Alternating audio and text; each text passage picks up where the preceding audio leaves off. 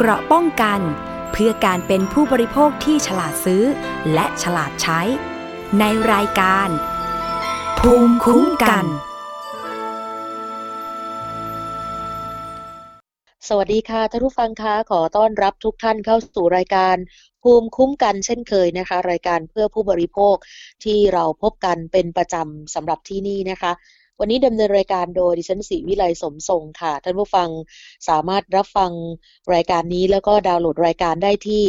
www.thaipbspodcast.com และแอปพลิเคชัน Thai PBS Podcast iOS Google Podcast SoundCloud Spotify เพจด้วยนะคะ facebook.com/thaipbspodcast และสถานีวิทยุชุมชนที่เชื่อมโยงสัญญาณไปทั่วประเทศนะคะ พร้อมๆกับสถานีวิทยุในเครืออารีดีโอวิทยาลัยอาชีวศึกษาทั้ง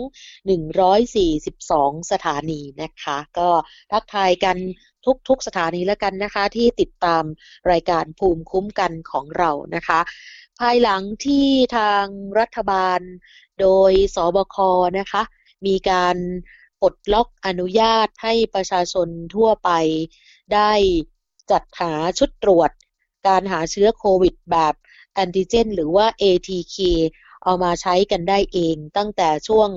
เมื่อกลางเดือนกรกฎาคมที่ผ่านมานะคะ ล่าสุดนั้นก็มีบริษัทผู้นำเข้า ได้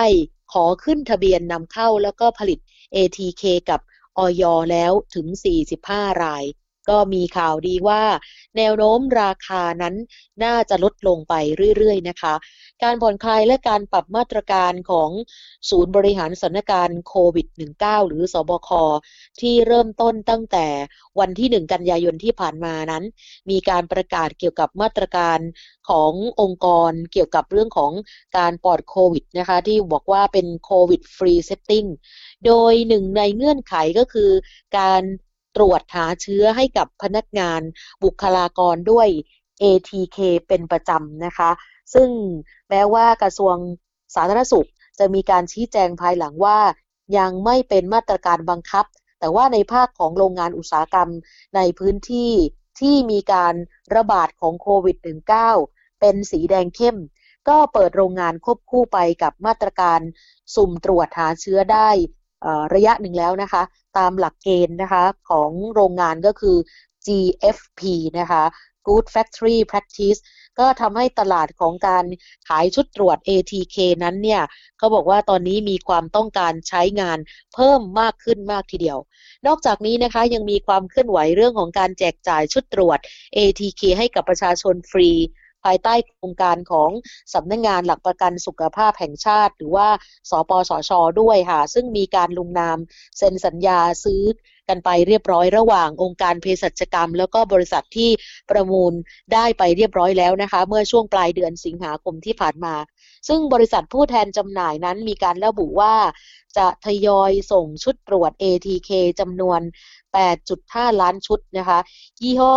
Lepu Medical Technologyที่ผลิตจากประเทศจีนในช่วงวันที่ 6 กันยายน ในระยะเริ่มที่มีการผ่อนคลายมาตรการนั้นเนี่ยตลาดชุดตรวจ ATK ขณะนี้นะคะเป็นเรื่องของการหาซื้อแบบปลีกของประชาชนทั่วไป แล้วก็มีการจัดซื้อในปริมาณมากของผู้ประกอบการนะคะ แล้วเว็บไซต์นะคะข้อมูลจากเว็บไซต์สำนักงงานคณะกรรมการอาหารและยาหรืออย ณวันที่ 26 สิงหาคมที่ผ่านมา มีเอกชนที่ได้รับอนุญาตให้ผลิตและนำเข้าชุดตรวจหาเชื้อโควิด ด้วยวิธีตรวจหาแอนติเจน ด้วยตัวเองสำหรับการใช้งานของประชาชนทั่วไปหรือว่า Home Use แล้ว 45 ราย ซึ่งถือว่าเป็นการเพิ่มจำนวนจากการขึ้นทะเบียนในช่วงแรก เมื่อกลางเดือนกรกฎาคมที่มีเพียง 4-5 รายเท่านั้น ในจำนวนชุดตรวจ ATK ส่วนใหญ่ก็ เป็นยี่ห้อที่ผลิตในประเทศจีน มีผู้นะคะนำเข้ามาสูงถึง 26 ราย จากผู้ผลิต 20 บริษัท โดยมีบริษัทหรือว่ายี่ห้อของจีนที่น่าสนใจ แล้วก็มีผู้นำเข้ามาหลายบริษัทนะคะ อย่างเช่นยี่ห้อที่ระบุไปเมื่อสักครู่นะคะ Lepu Medical Technology มีบริษัทในประเทศไทยนำเข้ามาถึง 3 รายด้วยกัน ที่ชนะการประมูลการจัดซื้อทำโครงการพิเศษของสอปสอชอ จำนวน 8.5 ล้านชุดนะคะ อีกยี่ห้อหนึ่งชื่อว่ายี่ห้อ f o f l e x นะคะ อันนี้บริษัท Acon Biotech ประเทศจีนเช่นกันนะคะ มีบริษัทในไทยที่ขึ้นทะเบียนกับออยนำเข้ามา 3 บริษัทด้วยนะคะ แล้วก็นอกจากนี้ยังพบว่ามียี่ห้อที่ผลิตในจีนอีก 2 ยี่ห้อ ที่มีการนำเข้ามายี่ห้อละประมาณ 2 ล้านนะคะ มีอขออภัยค่ะ มีสองผู้นำเข้านะคะสำหรับในส่วนของอสองยี่ห้อที่ว่านี้นะคะ ขณะนี้โดยรวมแล้วมีผู้ผลิตและผู้นำเข้าชุดตรวจ ATK ที่ขึ้นทะเบียนกับออยแล้วทั้งหมด 45 ราย มีจีน 26 ราย 20 ผู้ผลิต มีเกาหลี 10 ราย 7 ผู้ผลิต มีสหรัฐอเมริกา 3 ราย มีไต้หวัน 3 ราย 2 ผู้ผลิต แล้วก็มีสวิตเซอร์แลนด์ 1 ราย สเปน 1 ราย และไทย 1 รายนะคะ นี่คือที่มาจากกองควบคุมเครื่องมือแพทย์ของทางออยนะคะที่มีการประกาศกันเป็นที่เรียบร้อยแล้วนะคะ ก่อนหน้านี้นะคะมีการรายงานข้อมูลจากกรมการค้าภายในกระทรวงพาณิชย์นะคะ เมื่อสักประมาณกลางเดือนสิงหาคมที่ผ่านมา เขามีการเปิดเผยราคาต้นทุนกับราคาขายชุดตรวจ ATK ยี่ห้อที่มีการวางขายในตลาด ตอนนั้นเนี่ยมี 9 ยี่ห้อ ที่เอกชนแจ้งข้อมูล แล้วก็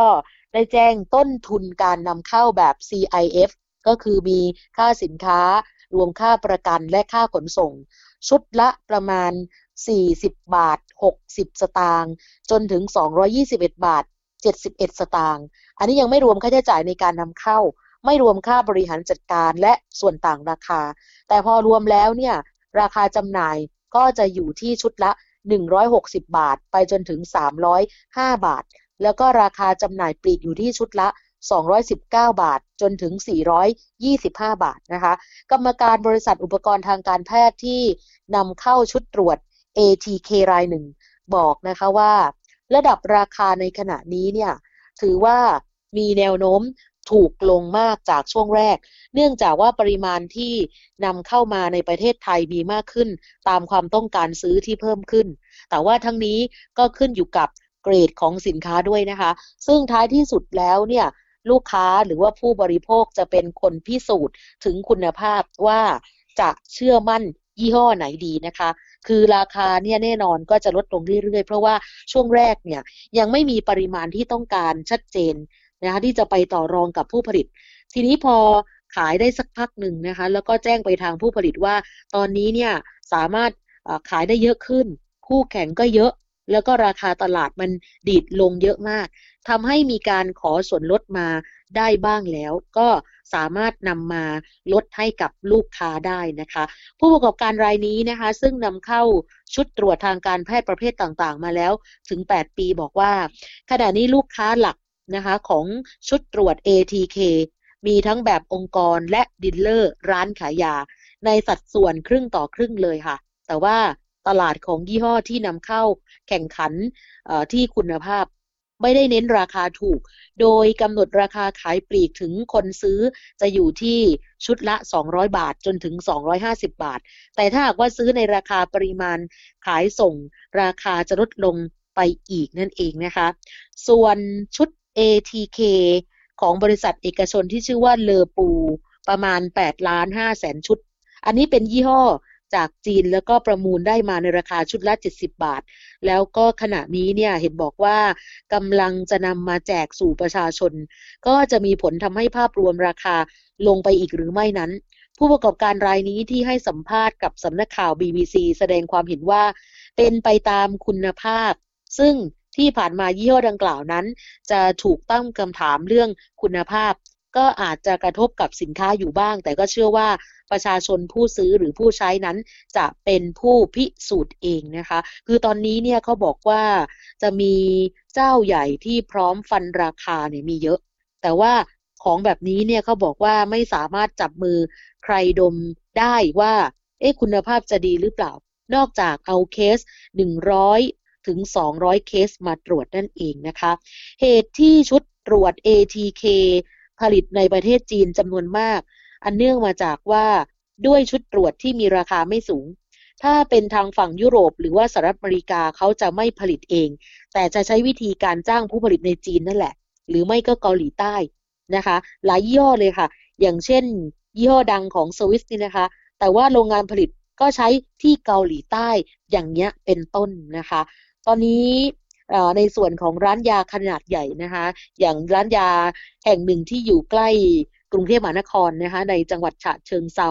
ก็บอกว่าตอนนี้ยอดขายชุดตรวจ ATK ยังไม่ได้เอ่อยังไปได้เรื่อยๆนะคะ เนื่องจากว่าในจังหวัดมีการตรวจเชิงรุกของทางราชการอยู่แล้ว แต่ว่าประชาชนก็อยากจะตรวจซ้ำนะคะหรือว่าอยากจะเทสด้วยตัวเองสำหรับชุดตรวจนั้นที่ร้านขายยานำมาขายนั้นเนี่ยมีทั้งหมด 5 ยี่ห้อนะคะ เจ้าของร้านขายยา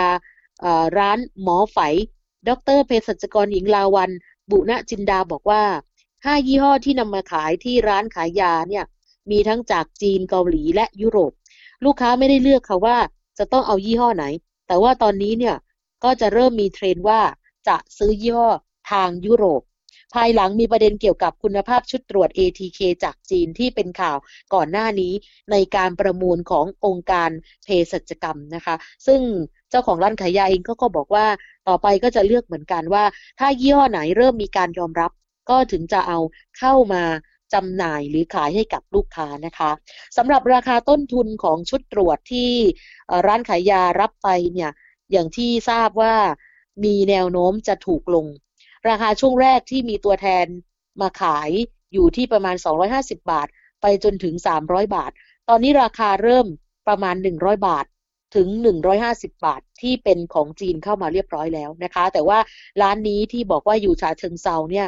ไม่ได้ไม่ได้นำมาขาย เนื่องจากว่ายังถือต้นทุนชุดตรวจของรถแรกอยู่ หรือว่าอย่างยี่ห้อหนึ่งของทางยุโรป ราคาช่วงแรก ถึงตอนนี้ต่างกัน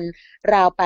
85-90 บาท เพียงในช่วงระยะเวลา 1 เดือนนะคะ ช่วงแรกเขาบอกว่ารับมาจำหน่ายอยู่ที่ 280 บาท ก็จะลดลงมาอยู่ที่ประมาณ 200 บาทแล้วก็ 195 บาท แต่ว่าที่ร้านนี้ไม่ได้เอามา เพราะว่าคาดว่าราคาจะถูกลงกว่านี้นะคะสำหรับในอนาคตอันใกล้นี้ล่ะค่ะ ส่วน การแจกชุดตรวจฟรีของทางสปสชนั้นเนี่ยนะคะ เจ้าของร้านขายยาท่านนี้มองว่า แม้ว่าอาจจะทำให้ยอดขาย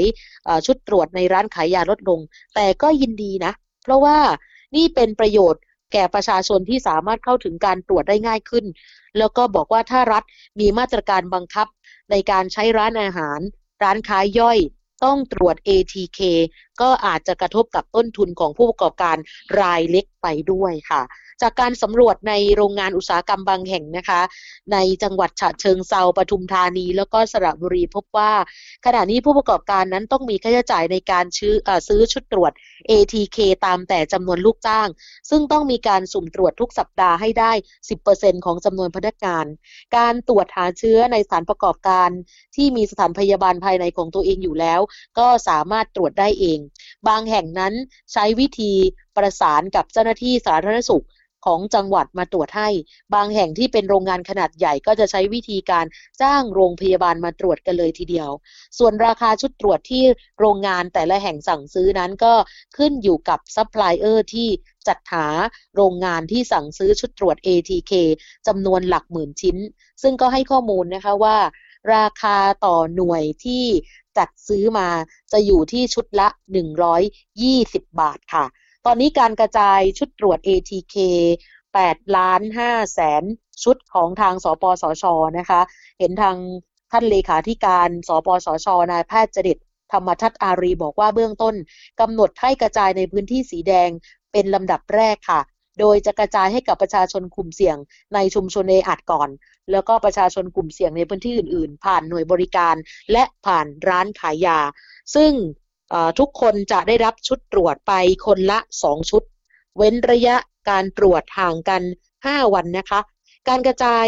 สำหรับชุดตรวจ ATK ในชุมชนทั่วพื้นที่กรุงเทพมหานครที่มีอยู่ประมาณ 2,000 ชุมชนนั้น จะมีการแจกให้ไป 1,000 กับ 8 ชุด รวมเป็นจำนวน 2 ล้านชุด โดยจะส่งผ่านศูนย์บริการสาธารณสุขของกรุงเทพมหานคร แล้วก็จะให้อาสาสมัครหรือว่าอสส หรือผู้นำชุมชน หรือผู้ที่ได้รับคัดเลือกเป็นผู้นำเอาไปแจกในชุมชนให้ครอบคลุมดูแลประชาชนทุกสิทธิ์นะคะ แต่ว่าเบื้องต้นนั้นเนี่ยเห็นบอกว่าจะเน้นไปที่กลุ่มเสี่ยงก่อนนะคะ อย่างเช่นผู้สูงอายุ 60 ปีขึ้นไป ผู้ป่วยติดเตียง ผู้พิการ แล้วก็ผู้ป่วยจิตโรค ผู้ที่สงสัยว่ามีอาการติดเชื้อ หรือผู้ที่อยู่ร่วมบ้านกับผู้ป่วยโควิด และผู้ทำงานประสานงานในชุมชน กลุ่มนี้ก็จะได้นะคะ การแจกให้กับประชาชนกลุ่มเสี่ยงในพื้นที่อื่นก็เป็นการกระจายผ่านหน่วยบริการ รวมถึงร้านยา คลินิกเวชกรรม และก็คลินิกพยาบาลที่เข้าร่วมโครงการด้วยระบบขององค์การเภสัชกรรมด้วยนะคะ ประชาชนกลุ่มเสี่ยงที่ รับชุดตรวจ ATK ก็ต้องทำแบบคัดกรองความเสี่ยงในแอปพลิเคชันเป๋าตังด้วยนะคะ ก็เข้าแอปเป๋าตังปุ๊บ ให้คลิกไปที่รับชุดตรวจโควิด -19 ถ้าหากว่าผลประเมินพบว่าอยู่ในเกณฑ์กลุ่มเสี่ยง ให้เข้ารับชุดตรวจ ATK ตามหน่วยบริการข้างต้นในพื้นที่ทันทีนะคะ เดี๋ยวหน่วยบริการในพื้นที่ของท่านจะเป็นคนจ่ายชุดตรวจให้เอง 2 ชุดสำหรับการตรวจ 2 ครั้ง ห่างกันครั้งละ 5 วัน พร้อมให้คำแนะนำในการดูแลตัวเอง แล้วก็การเข้าสู่ระบบการดูแลผู้ป่วยโควิดที่บ้าน ที่สามารถลงทะเบียนผ่านแอปเป๋าตังได้เช่นกันค่ะ นี่คือ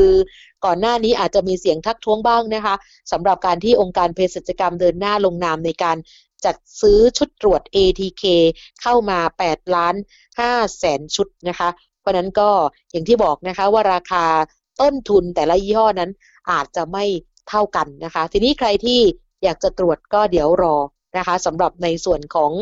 ออการตรวจด้วยตัวเองนะคะสำหรับแอนติเจนหรือว่า ATK นะคะ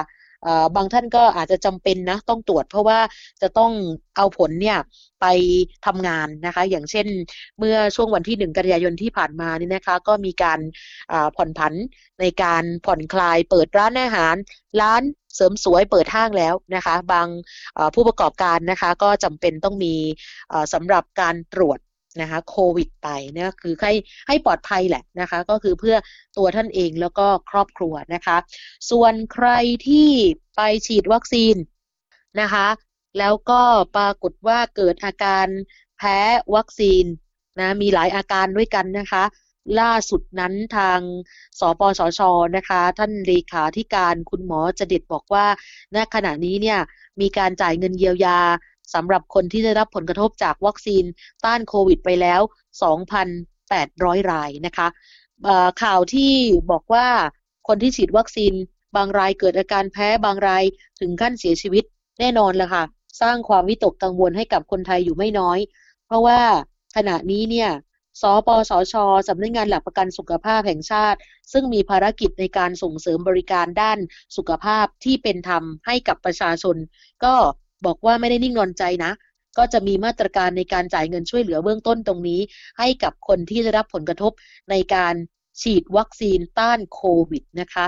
โดยคุณหมอจะเด็ดบอกว่าตั้งแต่มีการออกมาตรการเยียวยามาเนี่ยมีคนมายื่นคำร้องกรณีได้รับผลกระทบจากการฉีดวัคซีน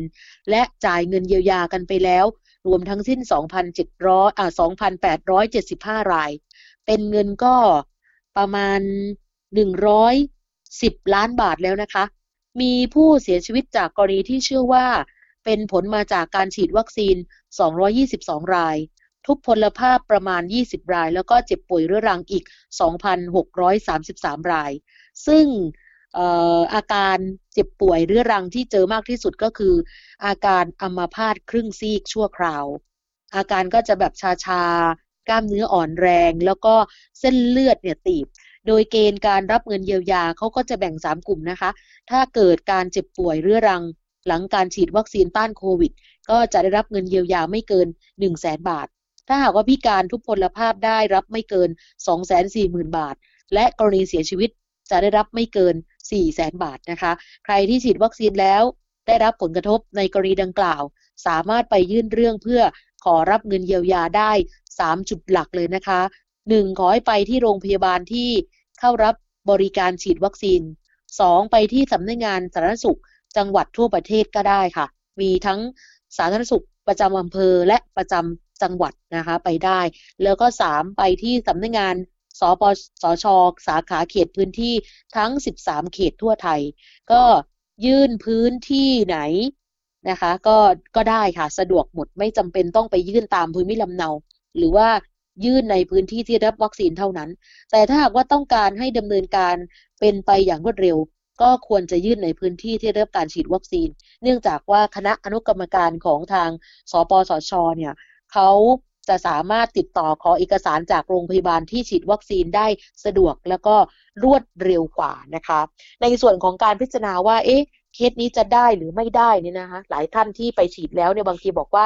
มันยุ่งยากรอจนกว่าหายเองดีกว่า อาการแพ้ที่ว่านี้นะคะ ไม่ยุ่งยากนะคะ ถ้าฟังจากท่านเลขาธิการสปสชคุณหมอบอกว่าจะมีอนุกรรมการที่อยู่ประจำแต่ละเขตเนี่ยเขาจะพิจารณากรณีขอรับเงินเยียวยาผลกระทบ จากการฉีดวัคซีนเลยนะคะ ทุกสัปดาห์ ดังนั้นส่วนใหญ่พอรับเรื่องแล้วเนี่ยเขาก็จะพิจารณาใช้เวลาไม่เกินหนึ่งสัปดาห์ ทีนี้พอกรรมการพิจารณาแล้วเห็นว่าคนนี้เข้าหลักเกณฑ์ในการจ่ายเงินเยียวยา ทางสปสช ก็จะดำเนินการจ่ายเงินให้กับคนที่ได้รับผลกระทบจากอาการไม่พึงประสงค์ หรือญาติของผู้เสียชีวิตภายใน 5 วัน เพราะฉะนั้น คนที่ได้รับผลกระทบจากการฉีดวัคซีนนะคะ จะได้รับเงินเยียวยาหลังจากยื่นเรื่องไปยังสปสช แล้วไม่เกิน 12 วันนะคะตามนี้เลยนะคะก็ขอให้ทุกคนนั้นเนี่ยไปให้ข้อมูลที่เป็นจริงนะคะ เพราะว่าประเมินการจ่ายเงินชดเชยให้กับคนที่ได้รับผลกระทบจากการฉีดวัคซีนต้านโควิดนั้น หรือว่าคนที่เสียชีวิตนี่นะคะจะเป็นการพิจารณาจากความเสียหายเบื้องต้น โดยอนุกรรมการของสปสช ซึ่งจะใช้หลักการว่า ถ้าหากไม่สามารถพิสูจน์ได้ว่า การเสียชีวิตหรือผลกระทบดังกล่าว นั้นไม่เกี่ยวข้องกับการฉีดวัคซีน สปสช จะต้องจ่ายเงินเยียวยาทันทีนะคะไม่มีแบบว่าขออุทธรณ์ขออคิดดูก่อนไม่มีนะคะ คือไม่สามารถพิสูจน์ได้ว่า การเสียชีวิตหรือผลกระทบดังกล่าวนั้น ไม่เกี่ยวข้องกับการฉีดวัคซีนก็ต้องจ่ายทันที คือเป็นหลักการที่ว่าการชดเชยความเสียหายเบื้องต้นนั้น โดยไม่ต้องพิสูจน์ถูกผิดกัน ซึ่งต่างจากวิธีพิจารณาวินิจฉัยของหน่วยงานอื่น ๆ ของกระทรวงสาธารณสุขที่ต้องดูว่าเอสาเหตุนั้นเกิดจากวัคซีนจริงหรือไม่ หลักการเยียวยาคือทุกอย่างต้องเร็ว เพราะว่า ความเสียหายที่เกิดขึ้นนั้นมันรอไม่ได้นะคะ แล้วที่สำคัญประชาชนที่ไปรับวัคซีนนั้นเนี่ยก่อนรับวัคซีนบางทีเขาไม่ได้เจ็บป่วยนะเขาไม่มีอาการเขาไม่มีโรค ดังนั้นถ้าวัคซีนที่รัฐฉีดให้ทำให้เขาได้รับความเสียหายตรงนี้ รัฐก็ต้องรับผิดชอบ ต้องเข้าใจว่าวัคซีนป้องกันโควิดที่ทุกยี่ห้อ ที่ฉีดกันทั่วโลกนั้น เป็นวัคซีนที่ใช้ในภาวะฉุกเฉิน ซึ่ง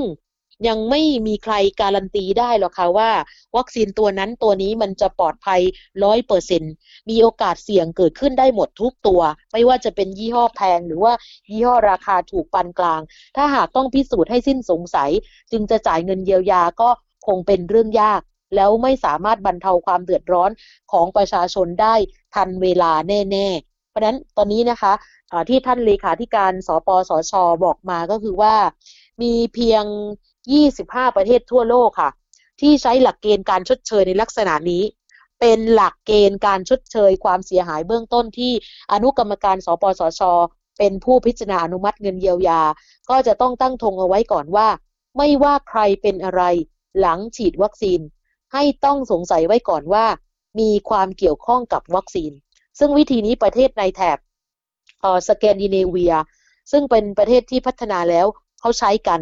โดยจะไม่มานั่งถกเถียงกันเรื่องพยาธิสภาพของผู้รับวัคซีนที่มีอาการไม่พึงประสงค์หลังฉีดวัคซีน เพราะว่าบางครั้งเนี่ยเกิดพยาธิสภาพในระดับโมเลกุล ซึ่งไม่สามารถสังเกตได้จากภายนอก อย่างเช่น สารบางตัวในวัคซีน ไปกระตุ้นให้คนที่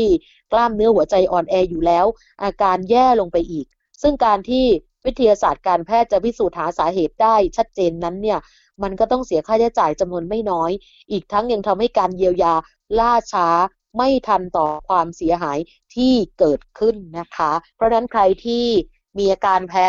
ที่ชัดเจน ไม่มีอาการป่วยก่อนที่จะไปฉีดวัคซีนต้านโควิด ก็ไปยื่นขอรับเงื่อนไขหลักเกณฑ์นี้ได้เลยนะคะ ก็สามารถรับเงินเยียวยาได้นะคะ แต่ละยี่ห้อผลข้างเคียงอาจจะ ไม่เหมือนกันนะคะ ที่ผ่านมาในการจ่ายเงินนั้นเนี่ยนะคะก็มีอยู่ 2 ประเด็นหลัก คือคนที่รับผลกระทบ หรือว่าทายาทของผู้เสียชีวิตบางราย ไม่ได้ทำเรื่องของเงินเยียวยา เนื่องจากว่าไม่รู้นะคะ ว่ารัฐโดยทางสปสชเนี่ยก็มีโครงการนี้ แล้วไม่รู้ว่าตัวเองมีสิทธิ์ หรือบางคนก็ไม่มั่นใจว่าเอ๊ะตัวเองเนี่ยเข้าหลักเกณฑ์ที่จะได้รับเงินเยียวยาตรงนี้หรือไม่ ก็เลยไม่กล้าไปยื่นเรื่องขอรับเงินเยียวยา ราะเกรงว่าเดี๋ยวถ้าตรวจพบภายหลังว่าตัวเองไม่เข้าเกณฑ์ แล้วจะมีปัญหาตามมา อาจจะถูกเรียกคืนเงินเยียวยาหรือเสียค่าปรับอะไรพวกนี้นะคะ อีกประเด็นหลักหนึ่งก็คือ ผลกระทบของผู้ยื่นของเงินเยียวยา ไม่เข้าเกณฑ์ที่กำหนด เนื่องจากเป็นแค่อาการข้างเคียงที่เกิดขึ้นได้เป็นปกติหลังฉีดวัคซีนเท่านั้น อย่างเช่น มีไข้ปวดเมื่อยเนื้อตัวคลื่นไส้ท้องเสีย ซึ่งกินยาไม่กี่วันก็หาย อันนี้ไม่ใช่อาการไม่พึงประสงค์ที่รุนแรง ซึ่งส่วนใหญ่จะมีอาการแอดมิดเพื่อเข้ารับการรักษา อย่างเช่น ช็อกหมดสติ อีกทั้งส่วนมากจะเป็นการรักษาต่อเนื่อง ซึ่งมีพยาธิสภาพที่เห็นได้ชัดเจน อย่างเช่น มีอาการชาครึ่งซีก แขนขาอ่อนแรงอย่างไรก็ตามนะคะ อาการส่วนใหญ่จะกลับมาเป็นปกติได้เองนะคะ เพราะฉะนั้นท้ายที่สุดแล้วเนี่ยขอให้ทุกท่านนะคะเข้าใจว่าหลักการเยียวยาเบื้องต้นนั้นถ้าหากว่า อนุกรรมการของสปสช อนุมัติการจ่ายเงินเยียวยาไปแล้ว ก็ถือให้เป็นที่สิ้นสุดค่ะ จะไม่มีการพิจารณาทบทวนสิทธิ์ หรือว่าเรียกคืนเงินเยียวยาแต่อย่างใด หมายความว่าผู้ที่รับผลกระทบบางคนนะคะอาจจะมีโรคประจำตัวอยู่นะคะเป็นเบาหวานเป็นความดันหลังจากฉีดวัคซีนแล้วเกิดมีอาการกล้ามเนื้ออ่อนแรงเรื้อรัง ซึ่งเจ้าตัวก็ไม่แน่ใจว่าอาการดังกล่าวเนี่ย เป็นผลมาจากโรคประจำตัวหรือเปล่า แต่ว่าโดยหลักของทางสปสชแล้วเนี่ยให้สันนิษฐานไว้ก่อนว่า วัคซีนอาจจะไปกระตุ้นให้โรคประจำตัวนั้นมีอาการรุนแรงขึ้น ดังนั้นไม่ต้องกังวลนะคะ ถ้าหากว่าหลังคุณไปฉีดวัคซีนแล้ว เกิดอาการไม่พึงประสงค์อย่างรุนแรงต่อเนื่อง ก็ให้ยื่นขอรับการเยียวยาจากสปสช ได้ทันทีนะคะ คือประเด็นหนึ่งที่ สังคมอยากรู้ตอนนี้ก็คือว่า เอวัคซีนป้องกันโควิดตัวไหน หรือยี่ห้อไหน ที่ก่อให้เกิดอาการไม่พึงประสงค์ หรือว่าหลายคนเรียกว่าเกิดการแพ้มากที่สุดนะคะ ทางคุณหมอจะเด็ดก็ชี้แจงว่าจริง ๆ แล้วเนี่ย วัคซีนป้องกันโควิดทุกตัว มีโอกาสทำให้ผู้รับวัคซีนแพ้ หรือมีอาการไม่พึงประสงค์ได้หมดนะคะ ดังนั้นในช่วงเวลาที่ผ่านมาถ้ารัฐเขาจัดสรรวัคซีนยี่ห้อไหนให้ประชาชนฉีดเยอะ ก็จะเห็นตัวเลขการแพ้ของวัคซีนตัวนั้นมากกว่าวัคซีนตัวอื่นๆ แต่ที่น่าสังเกตก็คือว่าจากข้อมูลเนี่ยพบว่าช่วงแรกของการฉีดวัคซีนต้านโควิดในประเทศไทย โอกาสที่จะเกิดอาการไม่พึงประสงค์อยู่ที่ประมาณ 11 ต่อ 1 ล้าน ก็คือในจำนวนผู้รับวัคซีน 1 ล้านคน จะมีคนที่เกิดอาการไม่พึงประสงค์อยู่ที่ 11 คน แต่ว่าปัจจุบันนี้เนี่ย อัตราการเกิดอาการไม่พึงประสงค์เพิ่มมากขึ้น เพราะว่าคนไทยได้รับการฉีดวัคซีนไปแล้วถึง 30 ล้านโดสด้วยกันนะคะ การที่จะมาสรุปว่าวัคซีนแต่ละตัวจะมีผลทำให้เกิดอาการไม่พึงประสงค์หรือไม่นั้นเนี่ยอาจจะไม่สามารถสรุปได้ในระยะเวลาอันสั้นนะคะ เนื่องจากว่าวัคซีนบางตัวเนี่ยคุณหมอบอกว่ากว่ามันจะปรากฏอาการไม่พึงประสงค์ขึ้นมาเนี่ยก็หลังจากที่มีการฉีดไปแล้วหลายเดือนก็มีนะ ยกตัวอย่างสักนิดนึงก็ได้ค่ะ ที่อิสราเอลอย่างนี้ค่ะเขามีการฉีดวัคซีนต้านโควิด ให้กับประชาชนครบทั้งประเทศแล้วนะ แต่ว่าผ่านไปสองเดือนปรากฏว่าอยู่ๆจำนวนประชากรที่ป่วยเป็นโรคกล้ามเนื้อหัวใจอักเสบ ก็เพิ่มขึ้นแบบผิดปกติ รัฐบาลจึงสรุปว่า อาการกล้ามเนื้อหัวใจอักเสบดังกล่าว น่าจะมีความเกี่ยวพันกับการฉีดวัคซีนนะคะ ทีนี้บ้านเราเราฉีดยี่ห้อซีโนแวค เยอะกว่าตัวอื่น ดังนั้นการที่มีข่าวออกมาว่าคนไทยแพ้ซีโนแวคกันเยอะ ก็ถือว่าเป็นเรื่องปกติ เพราะว่าเราใช้ยี่ห้อนี้มากที่สุด ตอนหลังแอสตราเซเนกาก็เริ่มเข้ามามากขึ้น ก็จะพบว่ามีคนแพ้ยี่ห้อนี้เพิ่มขึ้นด้วยเหมือนกัน ขณะที่ไฟเซอร์ไม่มีคนร้องมาว่าแพ้เพราะว่ามีคนได้ฉีดน้อยมากนะคะ เอาเป็นว่าการที่มีคนเเกิดอาการไม่พึงประสงค์หลังฉีดวัคซีน ถ้าเป็นซีโนแวคนั้นเนี่ยพบว่าตอนนี้มีทุกกลุ่มอายุนะคะ แต่หลักๆ จะเป็นผู้สูงอายุแล้วก็วัยกลางคน ซึ่งอาจจะเป็นเพราะว่านโยบายของกระทรวงสาธารณสุขนั้น เขาเน้นฉีดวัคซีนให้กับกลุ่มผู้สูงอายุ และกลุ่มเสี่ยงก่อน ส่วนกลุ่มโรคที่มักเกิดอาการไม่พึงประสงค์หลังฉีดวัคซีนก็ทำนองเดียวกัน คือเนื่องจากช่วงแรกเราเน้นการฉีดให้กับกลุ่มเสี่ยง ซึ่งนอกจากจะเป็นกลุ่มบุคลากรทางการแพทย์แล้วก็คือ กลุ่มที่มีโรคประจำตัว นะคะ ความดันเบาหวานหัวใจอย่างที่บอก ดังนั้นจึงพบว่าคนที่มีโรคประจำตัวมักจะเกิดอาการไม่พึงประสงค์หลังฉีดวัคซีนก็คือทั้ง 3 โรคดังกล่าวนะคะ เอาเป็นว่าขณะนี้สปสชยืนยันนะคะว่ามีความพร้อมแล้วค่ะในการดูแลคนที่ได้รับผลกระทบจากการฉีดวัคซีน เงินเยียวยาที่จะจ่ายให้นะคะ ไม่ว่าจะเป็นครอบครัวผู้เสียชีวิต ผู้ทุพพลภาพ และเจ็บป่วยเรื้อรัง หลังจากการฉีดวัคซีนขณะนี้ยังคงเหลืออีกประมาณ 90 ล้านบาท ซึ่งท่านเลขาธิการสปสช บอกว่าน่าจะเพียงพอที่จะดูแลผู้ได้รับผลกระทบในส่วนตรงนี้ให้นะคะ แล้วก็เห็นบอกว่าการจัดสรรงบตรงนี้ สภาพัฒน์ได้กำหนดให้พิจารณาเป็นรายไตรมาสเพื่อทันต่อสถานการณ์ การแพร่ระบาดที่เปลี่ยนแปลงไปตลอดเวลา จึงขอให้ท่านผู้ฟังนะคะ ประชาชนมั่นใจว่า เขาจะสามารถดูแลผู้ที่ได้รับผลกระทบจากการฉีดวัคซีนได้อย่างทั่วถึงนั่นเองนะคะ เราจะพักกันสักครู่ค่ะ เดี๋ยวกลับมาในช่วงที่สองของรายการกันต่อค่ะ เกราะป้องกันเพื่อการเป็นผู้บริโภคที่ฉลาดซื้อ และฉลาดใช้ ในรายการ ภูมิคุ้มกัน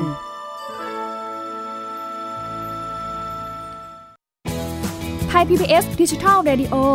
Infotainment for All สถานีวิทยุดิจิทัล จากไทย PBS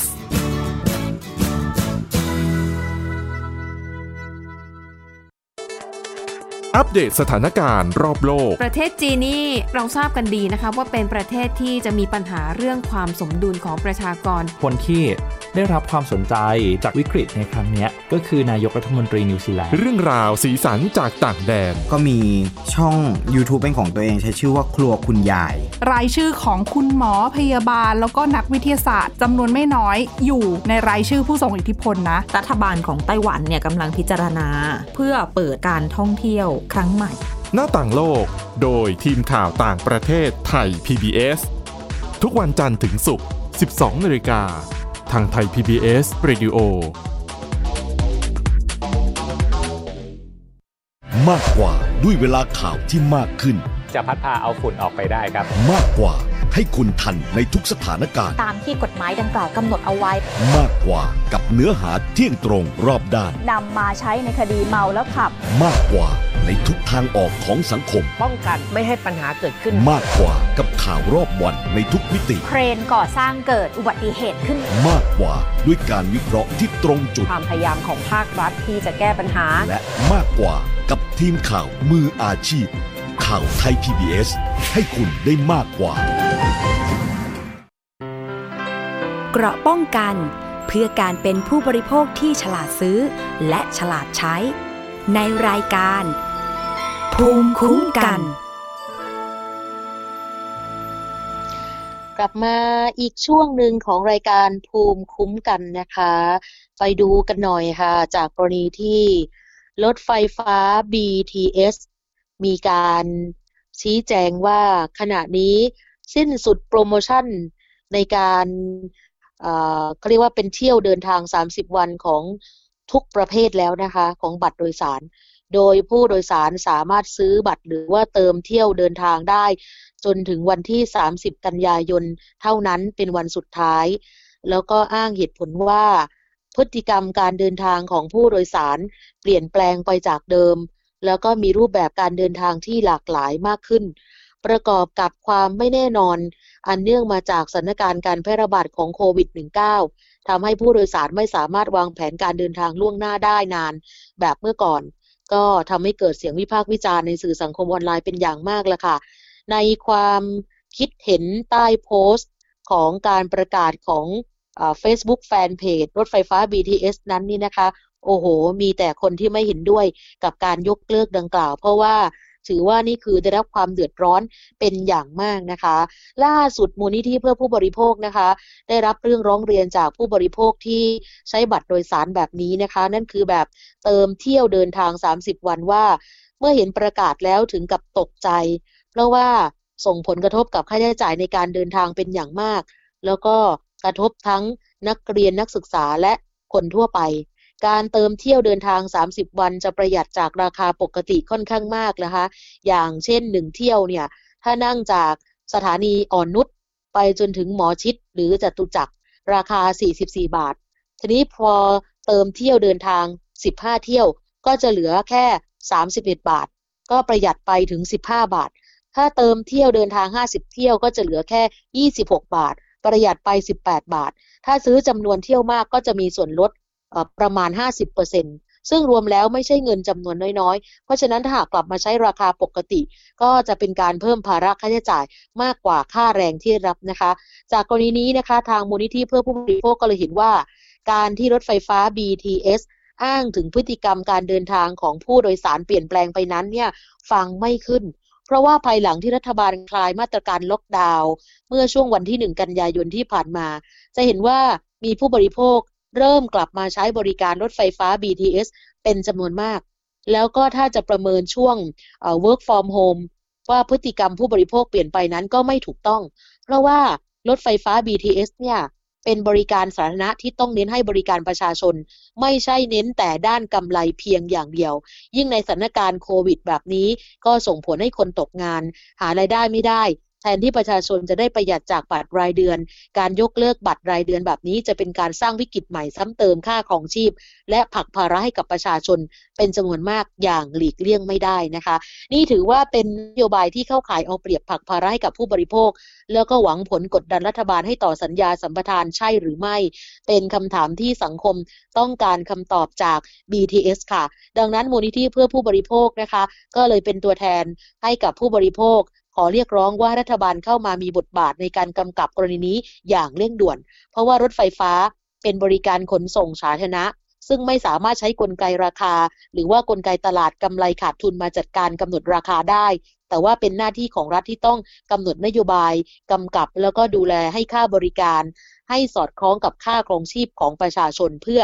ยึดหลักการเข้าถึงได้ของบริการขนส่งมวลชนของคนทุกคน แล้วก็ให้คำนึงถึงปัญหาความเดือดร้อน และภาระเกินสมควรของผู้บริโภคท่ามกลางวิกฤตโควิด -19 ในปัจจุบันนะคะ ใครที่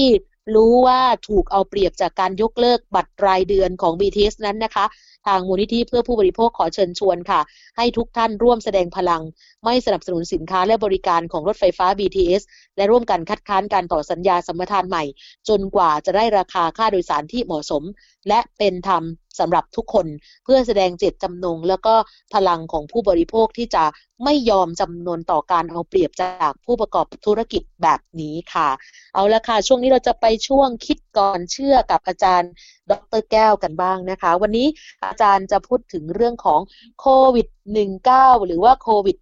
-19 มาจากไหนกันแน่ค่ะ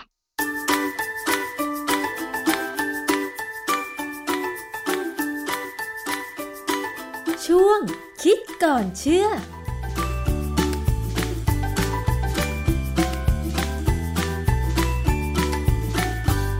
พบกันในช่วงคิดก่อนเชื่อกับดรแก้วกังสดานนภัยนักพิษวิทยา กับดิฉันชนาทิพไพรพงศ์ค่ะ วันนี้เราจะมาคุยกันเกี่ยวกับเรื่องที่หลายคนก็ยังหาคำตอบไม่ได้นะคะว่า การแพร่ระบาดของเชื้อซาโควี2หรือโควิด -19 เนี่ย แพร่ระบาดมาจากไหน ตอนนี้สถานการณ์มันยิ่งทำให้ การดำเนินชีวิตของคนบนโลกใบนี้ยากลำบาก ซึ่งในบางประเทศเนี่ยนะคะควบคุมการระบาดได้ไม่ดี วัคซีนไม่พอหรืออาจจะมีข้อมูลความรู้ที่ไม่สามารถทำให้มันหยุดยั้งการระบาดได้เนี่ยก็เลยมีการระบาดสูญเสียกันไปใหญ่เลยนะคะ วันนี้เราจะมาคุยกันว่ามีการบันทึกหรือว่ามีการทำข้อมูลอะไรไหม ตั้งแต่มีการระบาดของโควิด -19 ตั้งแต่ปี 2019 หรือ ประมาณถ้าเป็นพุทธศักราชก็พุทธศักราช 2562 ปีนี้ปี 2564 คนไทยหรือว่าชาวโลกได้เรียนรู้อะไร และมีบันทึกอะไรเกี่ยวกับโควิด -19 กันบ้าง ต้องมาถามอาจารย์แก้วค่ะ อาจารย์คะ ทั่วโลกยังคงวิตกกังวลกับการแพร่ระบาดของโควิด -19 ซึ่งมันเป็นเชื้อโรคที่เหมือนจะมีการกลายพันธุ์ไปเรื่อยๆ คนติดง่ายขึ้น อาการหนักบ้างเบาบ้าง ตรงนี้ค่ะ มีข้อมูลอะไรที่บ่งบอกถึงโควิด -19 บ้างคะอาจารย์ คือตอนนี้เราก็สงสัยอยู่ตลอดเวลานะว่ามันมาจากไหนค่ะนะสมัยแรก ๆ คือความจริงโควิด -19 เนี่ยมันเริ่มปลายปี 2019 ประมาณธันวาต่อมกราเลย จริง ๆ เนี่ยคนป่วยที่เริ่มมีในเมืองจีนที่อู่ฮั่นเนี่ยก็คือประมาณเดือนมกราคมพาใช่ไหมฮะข้อมูลจากจีนเนี่ยเดิมเนี่ยเราได้ยินมาว่ามันมาจากสัตว์นะไม่ว่าจะเป็นตัวลิ้น หรือไม่ว่าจะเป็นข้างคาว สัตว์พวกนี้คนจีนก็นิยมกินนะกินเป็นอาหารแปลก แล้วตอนนี้ถ้าติดจากสัตว์มาสู่คน มันจริงไหม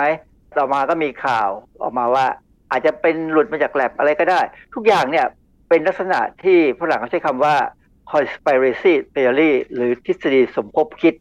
ทฤษฎีสมคบคิดเนี่ยมันจะเป็นการหานู่นหานี่มาจริงบ้างไม่จริงบ้างเสร็จแล้วก็มา ตั้งเป็นทฤษฎีเพื่อพิสูจน์ว่าอะไรเกิดจากอะไรค่ะนะนี่ในกรณีของโควิด -19 เนี่ยทฤษฎีสมคบคิดเนี่ยเคยมีมาก่อนในปี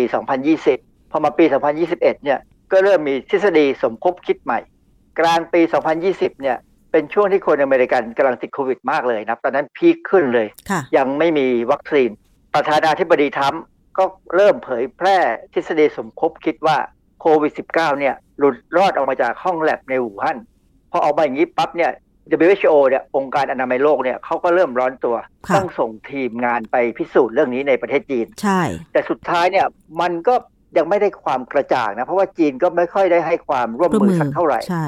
เขากับหลีกเลี่ยงอะเลี่ยงนู่นเลี่ยงนี่ก็ให้เข้าไปดูนู่นดูนี่แต่ว่ามันไม่ชัดเจน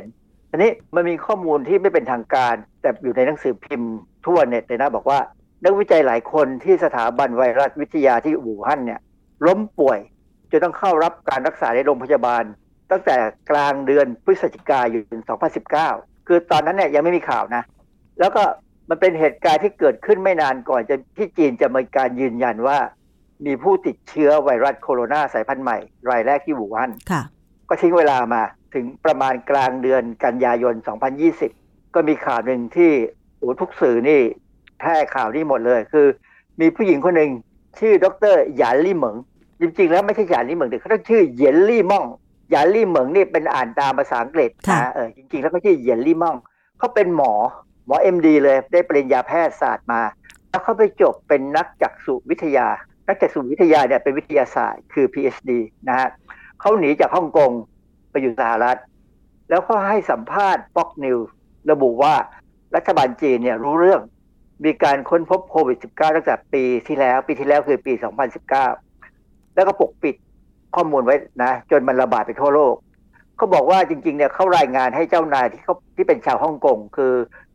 เขาไปทำงานที่อู่ฮั่นแล้วเขาก็กลับมาที่ฮ่องกงซึ่งเป็นที่ทำงานของเขาเนี่ยค่ะเจ้านายเขาเนี่ยเป็นที่ปรึกษาองค์การอนามัยโลก แต่ว่าเจ้านายบอกว่าไม่ได้เรื่องนี้เป็นเรื่องที่รัฐบาลจีนไม่อนุญาตให้เผยแพร่หรอกจะทำอะไรอยู่เฉยๆกรณีอย่างเงี้ยทำให้แพทย์ที่อยู่ตามโรงพยาบาล ซึ่งมีคนไข้เริ่มมีคนไข้เนี่ย ก็ไม่กล้าทำอะไรค่ะสุดท้ายเขาก็ลี้ภัยนะ ไปอยู่ในสหรัฐอเมริกา ประเด็นของดรเหยียนลี่ม่องเนี่ย มันจบเร็วอือฮึเหตุผลก็คือว่าผมไปตามดูในเน็ตแล้วเนี่ย มีคนที่เป็นนักวิทยาศาสตร์ ทางชาติตะวันตกเนี่ยหลายคนออกมาพูดเป็นเชิงด้อยค่าเขา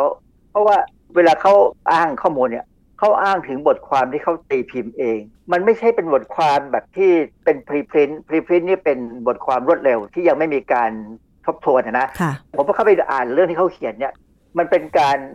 อ้างประสบการณ์แล้วพูดเป็นเชิงว่า เนี่ยไวรัสนี่มันเป็นไวรัสที่มนุษย์สร้างขึ้นมาด้วยเหตุผลอย่างนั้นอย่างนี้ โดยใช้ประสบการณ์ที่เขามีอยู่ แต่มันไม่ใช่การทดลองในห้องปฏิบัติการไงค่ะเรื่องนี้ก็เลยจบเร็ว แต่ว่าผมก็ยังจำอยู่นะว่าเออมันมันไม่มันต้องมีอะไรบ้างบางอย่าง ไม่งั้นเขาไม่กล้าพูดหรอกค่ะจนมาผ่านมาราวปีหนึ่งนะวันที่15สิงหาคม2021เเว็บไซต์ของสำนักงานข่าว Global Times Global Times เนี่ยเป็นของรัฐบาลจีน มีบทความชื่อ Conspiracy Theory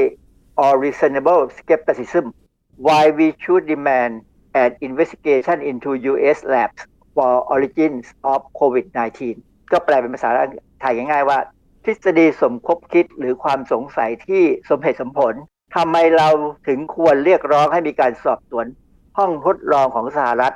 พื่อหาที่มาของโควิด -19 ค่ะ คืออันนี้จีนเขาสไตร์แบ็กคือโต้กลับแล้ว เขากล่าวว่าอย่างนี้ ตอนนี้มีชาวจีนกว่า 25 ล้านคนนะนะ ลงนามในเอกสารเนี่ยเพื่ออุทธรณ์องค์การอนามัยโลก ให้มีการสอบสวนห้องปฏิบัติการทางชีววิทยาที่ฟอร์ตเดทริกสังกัดกองทัพบกในสหรัฐอเมริกา ในลักษณะเดียวกับที่ทำกับสถาบันของจีนบ้างค่ะเนื่องจากสำนักงานข่าวของอเมริกาเองเนี่ยบางแห่งเลยนะ ตั้งข้อสงสัยเกี่ยวกับฟอร์ตเดทริกว่าพัวพันเกี่ยวกับต้นกำเนิดของโควิด -19 คือถ้าข้อมูลแค่เนี้ยเราก็อืมจะเป็นไปได้หรือจะจริงไหมค่ะแต่ปรากฏว่าบทความใน Global Times เนี่ยเขาชี้เบาะแสและข้อเท็จจริงบางอย่างนะที่น่าสนใจมากเลย ความจริงฟอร์ตเดทริกเนี่ยมันเป็นห้องแล็บวิทยาศาสตร์ชั้นสูงเลย มันก็ไปเกี่ยวข้องกับนักวิทยาศาสตร์ คนหนึ่งชื่อ ดรราล์ฟ แบริกราล์ฟ แบริกเนี่ยเป็นศาสตราจารย์ในภาควิชาระบาดวิทยา และก็เป็นศาสตราจารย์ในภาควิชาจุลชีววิทยา และภูมิคุ้มกันวิทยา ที่มหาวิทยาลัย ชื่อ University of North Carolina at Chapel Hill Chapel Hill เนี่ยเป็นชื่อเมือง เป็นมหาวิทยาลัยใหญ่ ในบทความของนักข่าวของ Global Times เนี่ยเขาได้ชี้ถึงเบาะแส และข้อเท็จจริงเกี่ยวกับเอกสารทางวิชาการและรายงานสาธารณะเลย มันมีบทความบางอย่างที่มีการเผยแพร่ในอเมริกาอยู่แล้วเนี่ยนะถึงข้อสงสัยว่า Ford d e t r i c เนี่ยไปเชื่อมโยงอยู่กับใครกับนักวิทยาศาสตร์คนหนึ่งค่ะชื่อดรราบเบริกเบริกเนี่ยเขาเชี่ยวชาญมากเกี่ยวกับการปรับแต่งไวรัสค่ะให้มันเปลี่ยนแปลงไปตามที่เขาต้องการได้นะฮะเขาตีพิมพ์บทความวิจัยเรื่องหนึ่งชื่อ reverse genetic with a full length of infectious cDNA of severe acute respiratory syndrome coronavirus แปลว่าอะไรคะอาจารย์ แปลง่ายๆว่าการทำงานย้อนกลับของหน่วยพันธุกรรมทั้งระบบทำให้ได้ cDNA ซึ่งจำลองเป็นไวรัสโคโรนา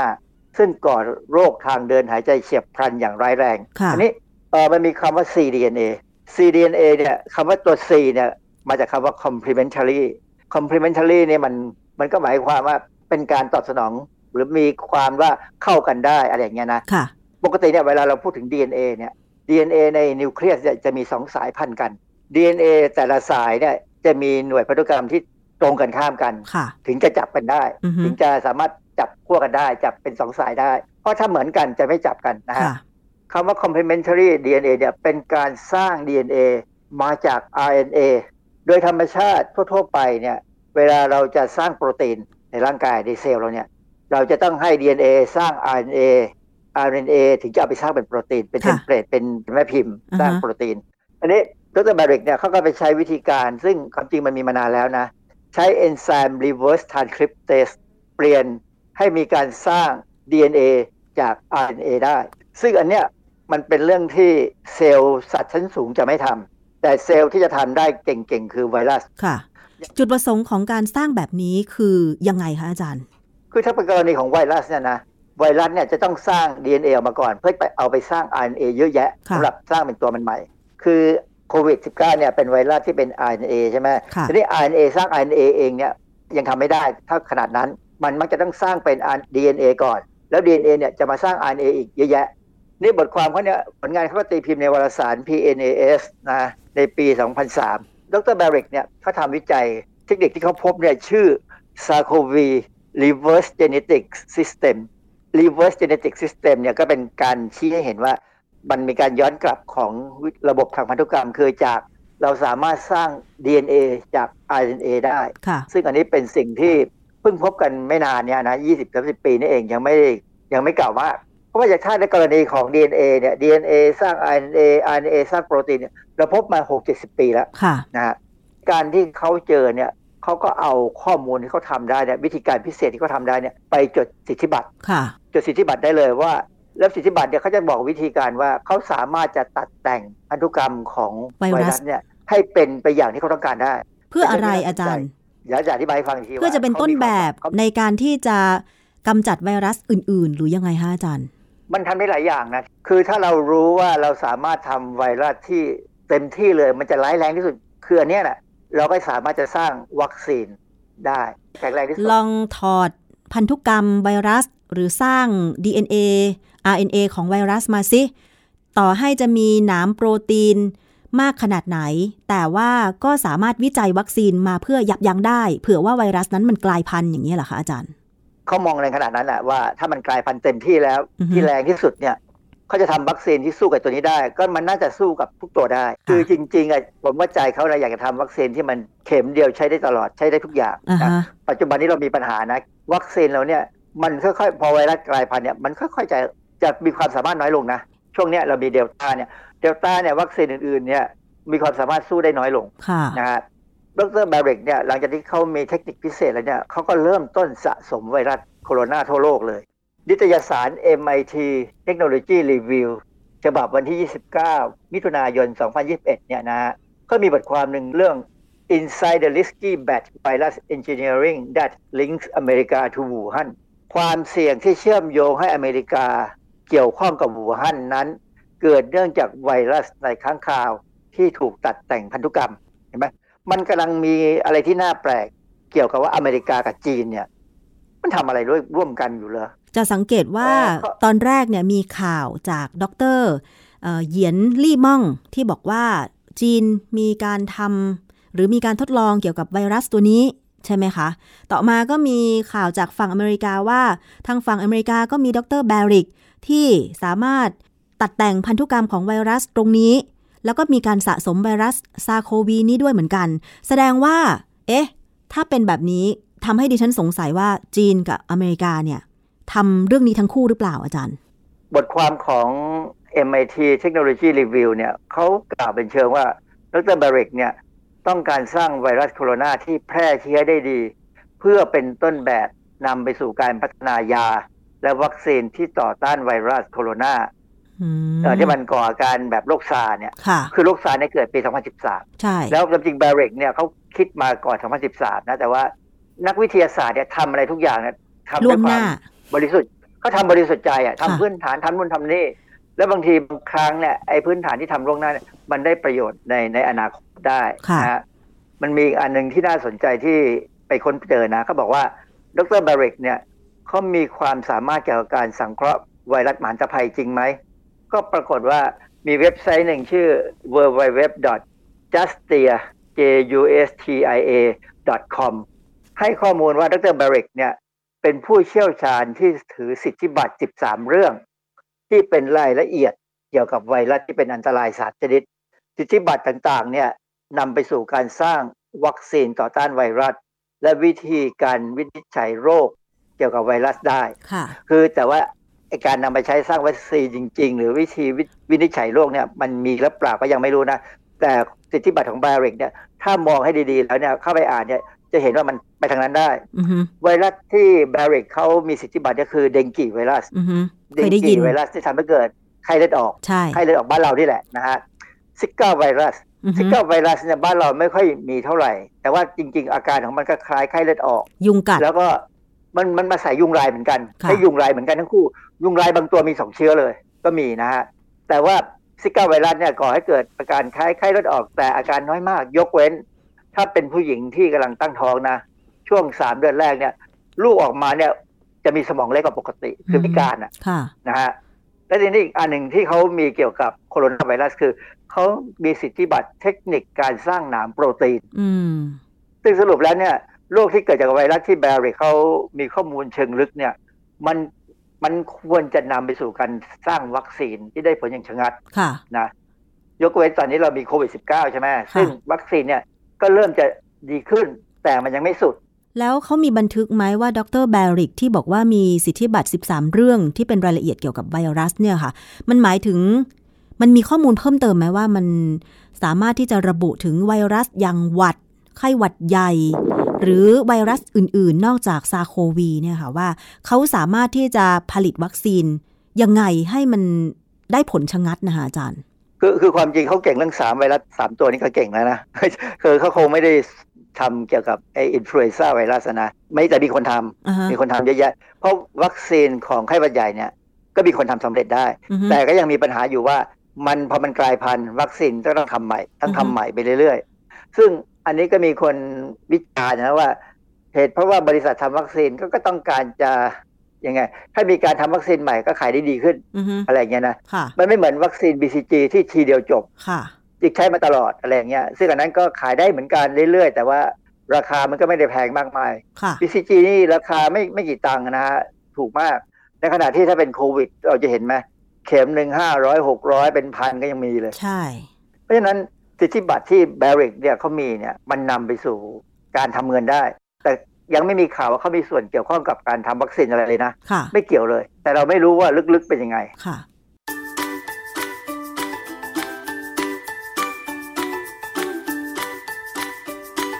ช่วงคิดก่อนเชื่อ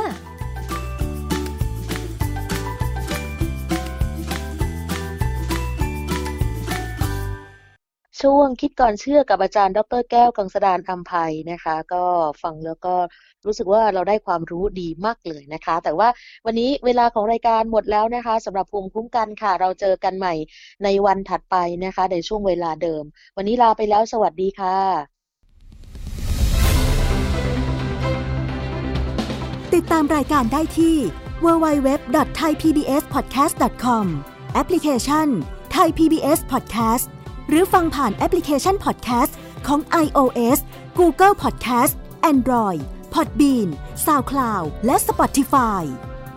ติดตามความเคลื่อนไหวของรายการและแสดงความคิดเห็น โดยกดถูกใจที่ facebook.com/thaipbspodcast